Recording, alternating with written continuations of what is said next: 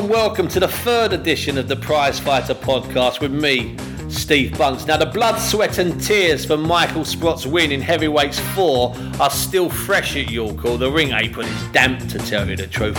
But we're already in full swing for the next one. Yes, the Super Featherweights will make their Prize Fighter debut in the same East London ring at York Hall on Saturday, November the 20th. And among them, yes, you guessed it, is the Mongolian warrior Choi. It promises to be another fantastic evening of action, a sellout, no doubt. And I'll be running the rule over the first fighters confirmed in the lineup. Looking back on the heavyweights, it had its moments. Sprott's win was heroic and emotional. Also, Matchroom Sports Eddie Hearn joins me to talk about both the heavyweights and super featherweight prize fight tonight. Plus, with the Haye Harrison fight less than a month away, Eddie gives us the inside track from inside the Harrison camp at altitude out in California. There's a lot of secret stuff going on.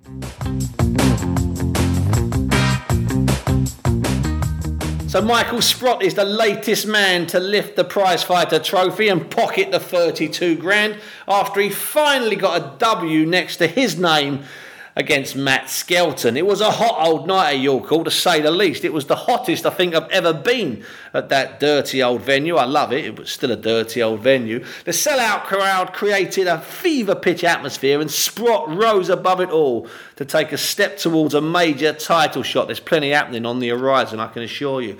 Let's hear from him now. First, talking to the press after his win, and then on Sky Sports News, along with his trainer, Jim Evans. What is it now for you? European title? Maybe European or um, or go for um, a, a, world, a world title.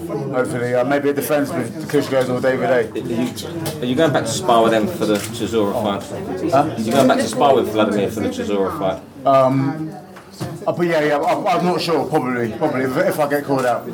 Yeah. Sorry, sorry. Does it make up for your defeat to Audley? A bit of disappointment. Yeah, I, I was disappointed in that fight. Um, okay, it, it, it does, um, you know, make show out the record a bit, and I, I, I think I now deserve uh, a, a big shot. I mean, I was a lucky. I got caught with that shot with Veldhuizen fight, and I was very ahead on points.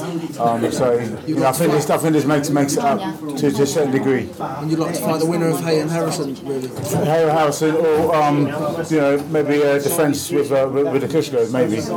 Michael, what was going through your mind when you when your name was called when you realised you'd won? You looked absolutely, you looked absolutely delighted when you was overcome. Oh, I was I was over the moon, you know. I knew I knew, I knew it was it was a it was a close fight, but I thought I, I just nicked it. I knew I just nicked it, um, and I was, I was over the moon. All, all I was thinking about is uh, what's next.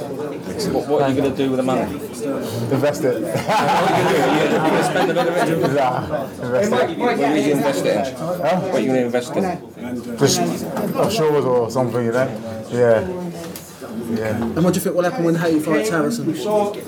I, I, um, you know, Haye, Haye should win it. He should win it, you know, um, hands down. But I wouldn't be surprised if Wally uh, catches him because he, he always finds out shot from somewhere.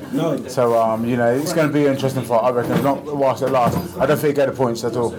Yeah. So, you've had a, it's been a, a tough couple of years for you. I mean, what does it feel when you win something like this? The emotions that Oh, it's, it's, it's, you can't. It's nothing. There's not a feeling like it, you know. It's, it's, uh, you feel like all the hard work you've, you've done, and you know, well, my career's been like a roller coaster, and uh, I mean, I've, I've experienced a lot of things from my career, and uh, I think uh, I think something good had to, had to come. You know, um, after that Audley fight, I thought, well, look, I, I got to win prize fighter and um, I was so focused and, and um, you know just, just determined to win, uh, but but sensibly.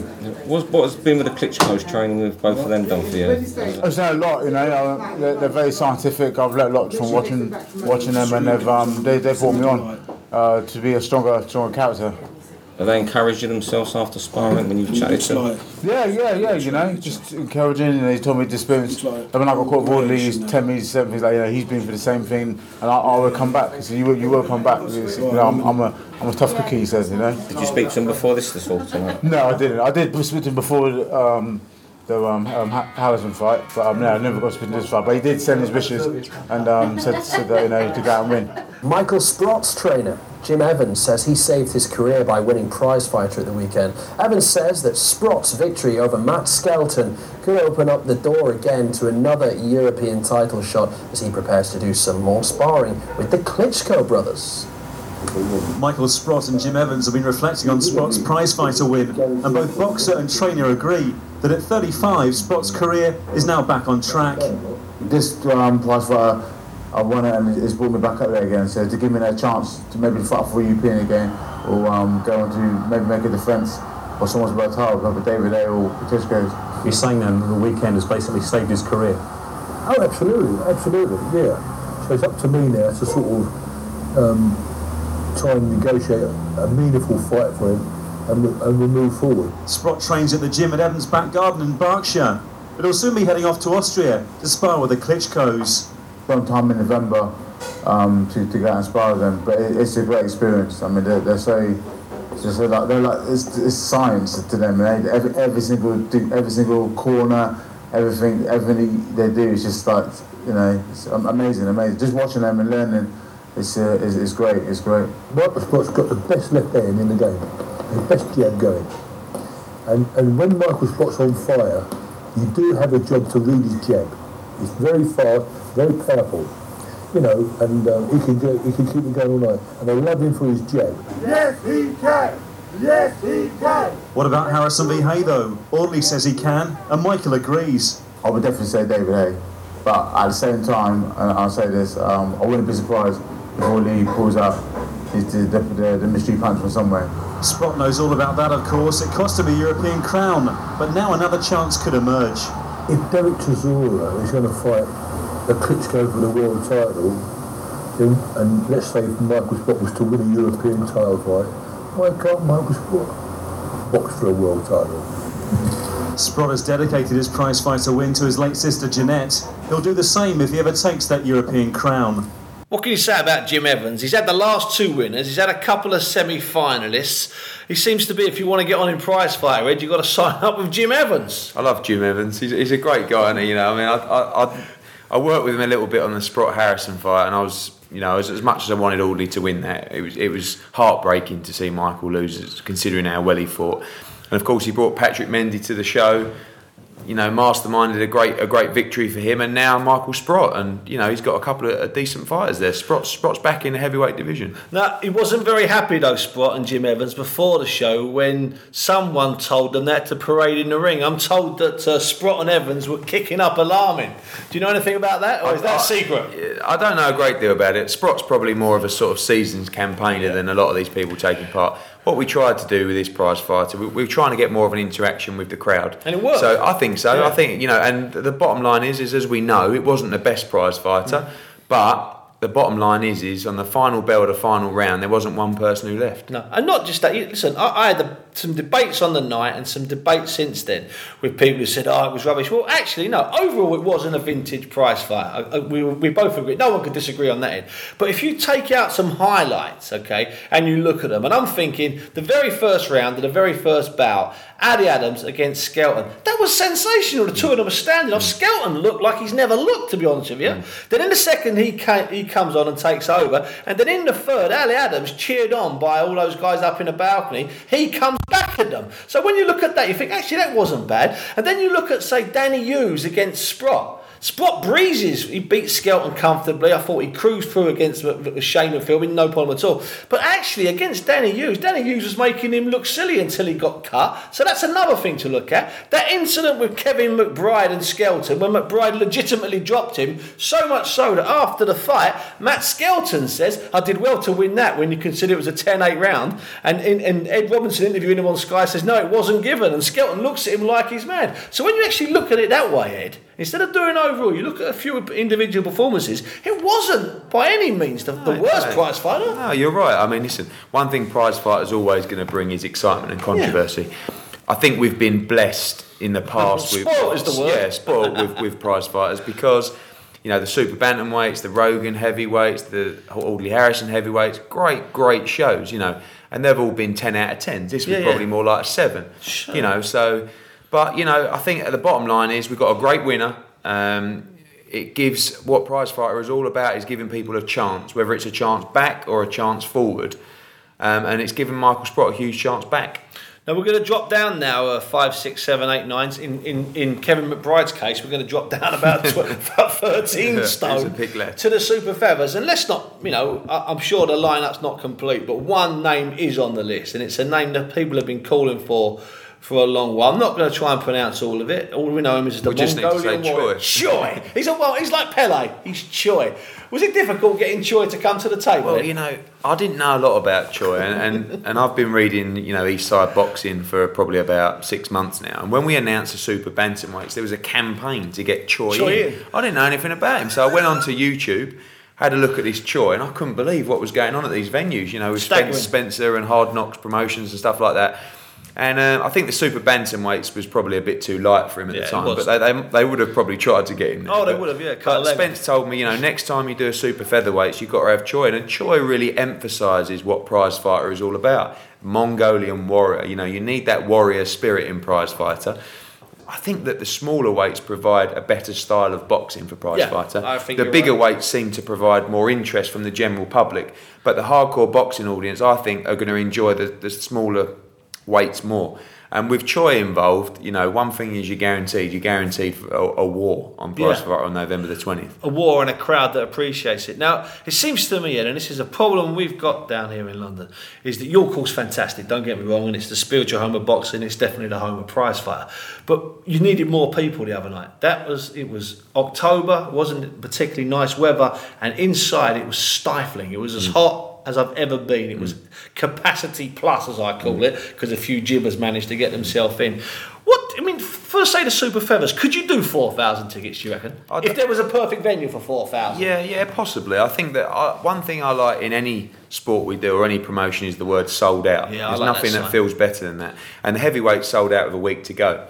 We're in a tough economy at the moment. We're in a tough time. We've got to give the punters value for money. And when you see them all there till the very end the other night, that gives Yeah. you satisfaction. And that means to me that people are getting value for money. So yeah, we could try a bigger venue, but I love the York Hall and I, I love the bear pit atmosphere. And when you got Choi there and you got all his fans up on that balcony, it's going to be a real bear pit atmosphere. Hopefully, in November the twentieth, the temperature will drop a little bit because, like you say, it was like a sauna in there. But they'll, they'll come in first. They'll Yeah. come. I think it's bear they wear. They wear bits of Well, bear. they'll definitely be body. hot then. You know. Listen, Ed, stick with me because uh, we're going to talk about Audley Harrison and David Haye. But first of all, we're going to hear from Audley. The Sky cameras tracked him down up into the mountains. It's snowy. It's gorgeous. It's Audley in California.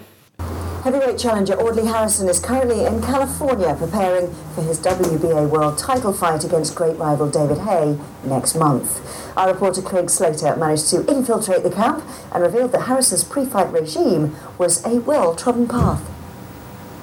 Floyd Mayweather Jr., Oscar De La Hoya, Shane Mosley, and Lennox Lewis have all finalised their preparations up here on, on Big Bear Mountain. And if I take a little step to the side just to take a look at this spectacular view here, you can get an idea of why they all come here. You can see Big Bear Lake over in the background there, the marina of Big Bear City, population five and a half thousand. It's coming to the end of the holiday season here, so this is a, quiet place at the moment, not many folks around. This is um, a professional um, training environment. You know, Sugar Shane Mosley, Oscar De La Hoya, even Lennox Lewis. I think Naseem came here once. Um, I've trained there seven times, Big Bear, never lost. And obviously training in London with the distractions. This is a real camp with a real team, and um, we're putting in our work early morning, about to do our hill run. And you know, time for joking. You know me, I, I joke and mess around. Good afternoon, Britain. Love you all. But it's time to get serious. There's bears on, on these there hills, and uh, this is the kind of protection you've got to have. Let's let's take a look. Let's let's take a look at this. It's legal. It is legal. We've got to bring. Can we bring it out, Shadid, and just take a look? And it's loaded as well, presumably. But, but uh, in all seriousness, we are in some clear and present danger here. Could we be? Oh yes, yes, uh, we definitely are. You know, there's bears and mountain lions and all kind of things. We're in the wilderness. You know, we, we we're really taking this fight seriously, and this is what you do. You, you know, come uh, go away from home and go out to the wilderness, and we're in the mountains with the bears. And so I got something for. If one of them run up on us, a mountain lion, because it has been known that they they are here. They will attack you. This is all about high altitude training. If you don't know too much about altitude training, it really benefits athletes in, two main areas. On, on the one hand, it buffers hydrogen ions. Now, that means you can combat lactic acid in your muscles much, much better. And for a muscle-bound guy like Audley Harrison, the danger is that you know lactic acid could pile up during a fight. He could tighten up and that kind of thing. So this kind of training is beneficial for that.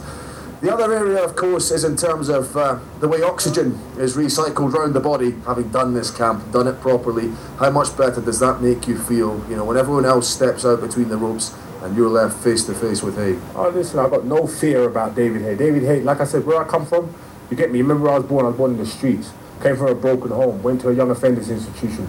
Turned my life around. I've got nothing to fear from David Haye. I've seen real people on the streets. I've seen real people in the boardroom. And there's nothing that David Haye brings that I fear. We're seven and a half thousand feet above sea level, so that really is a grueling, grueling one. But it's fantastic altitude training, and I'm sure it's made him hungry. And of course, you can't fight on an empty stomach, so nutrition and diet are very important in the run up to a big fight. Is he a fussy eater? Difficult to cater for? Food is food, as long as it's healthy, you know. So, yeah, porridge, the fruits, bit of scrambled egg. That's it, really. Give us an idea, Israel. How you know how tough is he to be in the ring there and sparring with? Oh no, no, no, he's tough. He's tough. We gotta, we gotta make sure we're eating right to keep up with him. so, yeah, we leave everything in the ring and in the gym, and we come home and it's just relax. We're asking the question here: Who's the puncher in this fight? Um, as far as you're concerned, uh, are you the puncher in this fight? You look at him as a cruiserweight that's come up to heavyweight. No, Davy's definitely shown that he's a puncher. You have to give him respect. He's definitely a puncher. He can bang. But, um, anyone who's got any sense will know that my left hand is equal to his right hand. So I believe I'm a bigger puncher than David. I believe I'm more accurate than David. And the big difference is I know, I know I can take David's right hand. He cannot take my, my left hand. Trust me. He's going to land at some point in this fight. And David Haye, we're going to see. Anyway, that's Audley there, and I've got to tell you, he sounds like he means business. Yeah, I, I tell you, I watched the whole thing on Sky News, and over the last sort of two weeks, I've noticed a real change in his personality um, leading up to this fight. Things have got very serious. You know, there's there's of course there's tension because he knows this is this is it. This is his shot, and he's absolutely cutting no corners whatsoever. Spending a fortune on on different bits and pieces. You know, we've got a lot of uh, great stuff that we're using that we're keeping quiet, and you know, I think that. Um, the sparring partners he's, he's using, the facilities he's got up there, he's got lodges, chefs, all that kind of stuff. It, more and more every day, I, I've always believed that he can do it. And when we made the fight, I've always believed that, that, that he could win this fight. But every day now, and more and more people coming out the woodwork saying, yes, he can, yes, he can. You know, I, I just believe it's his destiny to win this fight. And the way that he's going about his preparation, the way that he's going about his training, the look in his eye, makes me really believe he's going to do it. And of course, David Haye's gone off the radar. I mean, he's the champion; he can do what he likes, and you know, you're not in charge of him. But he has gone off the radar, hasn't he? I think David Haye's popularity has soared downwards. You know, in, in, in the last in the last few weeks, and people are just looking at Audley Harrison and saying, "Do you know what? This guy's all right. You know, all he's got is a dream to be heavyweight champion of the world, and that is all he's got." You know, the bottom line is, is he represented this country in the Olympics. He won gold medal for this country. I've said it before, again, again. He made mistakes along the way, and he slipped and he fell, and he slipped and he fell. But he's always got back up again. You know, and he's never stopped believing. He's never stopped trying. That all he wants to be is heavyweight champion of the world, and you can't knock that with someone. You know, and I think that the way that he's planned this, the way his belief is about how, how much he can beat David Haye, David's totally gone off the radar. I don't know. I mean, I'm hearing all kinds of stories coming out. Yeah, of his and camp not all of the them good. No, not at all. No. You know, I'm hearing some bad stories coming out of his Mm. camp. Things are going bad, you know, and, and so forth. And I think that it's going to the week, two weeks before the fight, when he's going to start to realise that people are behind Audley Harrison for this fight. You know, I think that's going to put even more pressure on him. I, I, one of the things that's disturbing me coming out of the David Haye camp is just how many different people now you have to quotes unquote contact to get close to him. It's got to a ridiculous situation. I mean, uh, over, I mean, I've got at least five or six new contacts to speak to before I need to speak to David Haye. And I speak to David, I'll call him at his house. I'm not bothered. But it's quite that's quite that's not good. If you're trying to get hold of someone and you're getting some new name who then you have to speak to, that's absolute rubbish. So when does all come back to the country? Well, I'm going out there on Saturday actually to Big Bear to see him with Sky and some journos, and they're filming some sort of 24 7 type Oh, stuff. great stuff. He's coming over on the 25th of October. Good. He'll come 18 days before the fight. Haymaker were insistent upon that. Yep. I think they've done that to try and handicap him a little bit from, from the training, the attitude, but fair enough. Um, and he'll be over, he'll spend 10 days in um, London and then he'll shoot up to Manchester for the final preparations. And will he do as much media stuff as he did when the fight was announced then? Is that the plan? I think so. I mean, we're trying to slow down that as much as possible. But he loves it, doesn't he? He does, but we've got an obligation to Sky and we've got an obligation to Haymaker Cool. to do a similar amount. And actually, you know, um, one of the things that Adam Booth insisted upon on the contract negotiations was that both fighters do an equal amount of press and PR. Well, David actually pulled out of a lot of the, the that last time we were there, so that's okay. You know, and, and David is, from what I've seen, he's he's unprofessional. Um, and I think a lot of the way they run their promotion is unprofessional, but that's okay. You know, I- they've done a great job to to get him to heavyweight champion of the world. Whether you think he deserves it or not, I think he was given a bit of a gift, but they manufactured him, they got him there, and he deserves what he's got. But on November the thirteenth, we're going to take that away. We're going to see it. Certainly going to be a good night. Ed, thanks very much indeed. So it's the super featherweights next, and to be honest with you, I've been waiting a long time for this one. In fact, anything with Choi in it. You know, I'd go on a bus if Choi was on the bus. He's that kind of entertaining fighter. And confirmed to join Choi on November the 20th in prize fighter, the super featherweights. The first super featherweights is Scott Lawton, Stokes Scott Lawton. Now, he fouled in the British title challenge at lightweight. He dropped down to super featherweight and he also fouled in a European uh, challenge at that weight, but still a proper contender, still a good name, a classic kind of prize fighter name. Now, he'll, he'll also be joined by Belfast Kevin O'Hara, who lost in both a British and a Commonwealth super featherweight uh, tilt, but is a dangerous fighter and a, a very much a live wire. The kind of kid that comes out of, of prize fighter super featherweights as the winner and jumps straight back into European title fight. And then also joining them, Gary Buckland, a former British and European challenger at lightweight, lost in the 11th round to John Murray. And one guy wouldn't surprise me if he showed up, you know, in the ring on November the 20th, was sitting a couple of seats away from me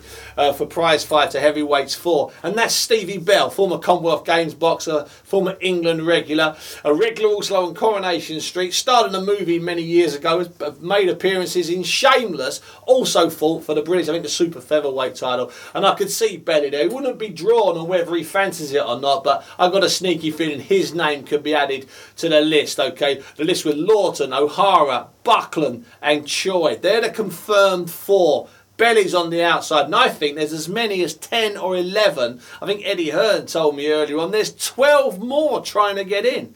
That's what it's all about, prizefighter. People want to be involved with it. They know you go on from this, you've got a chance of jumping into a British title fight, a European title fight, and if you're in a European title fight in this day and age, then that's the fight before you get a world title fight. That's the way it works.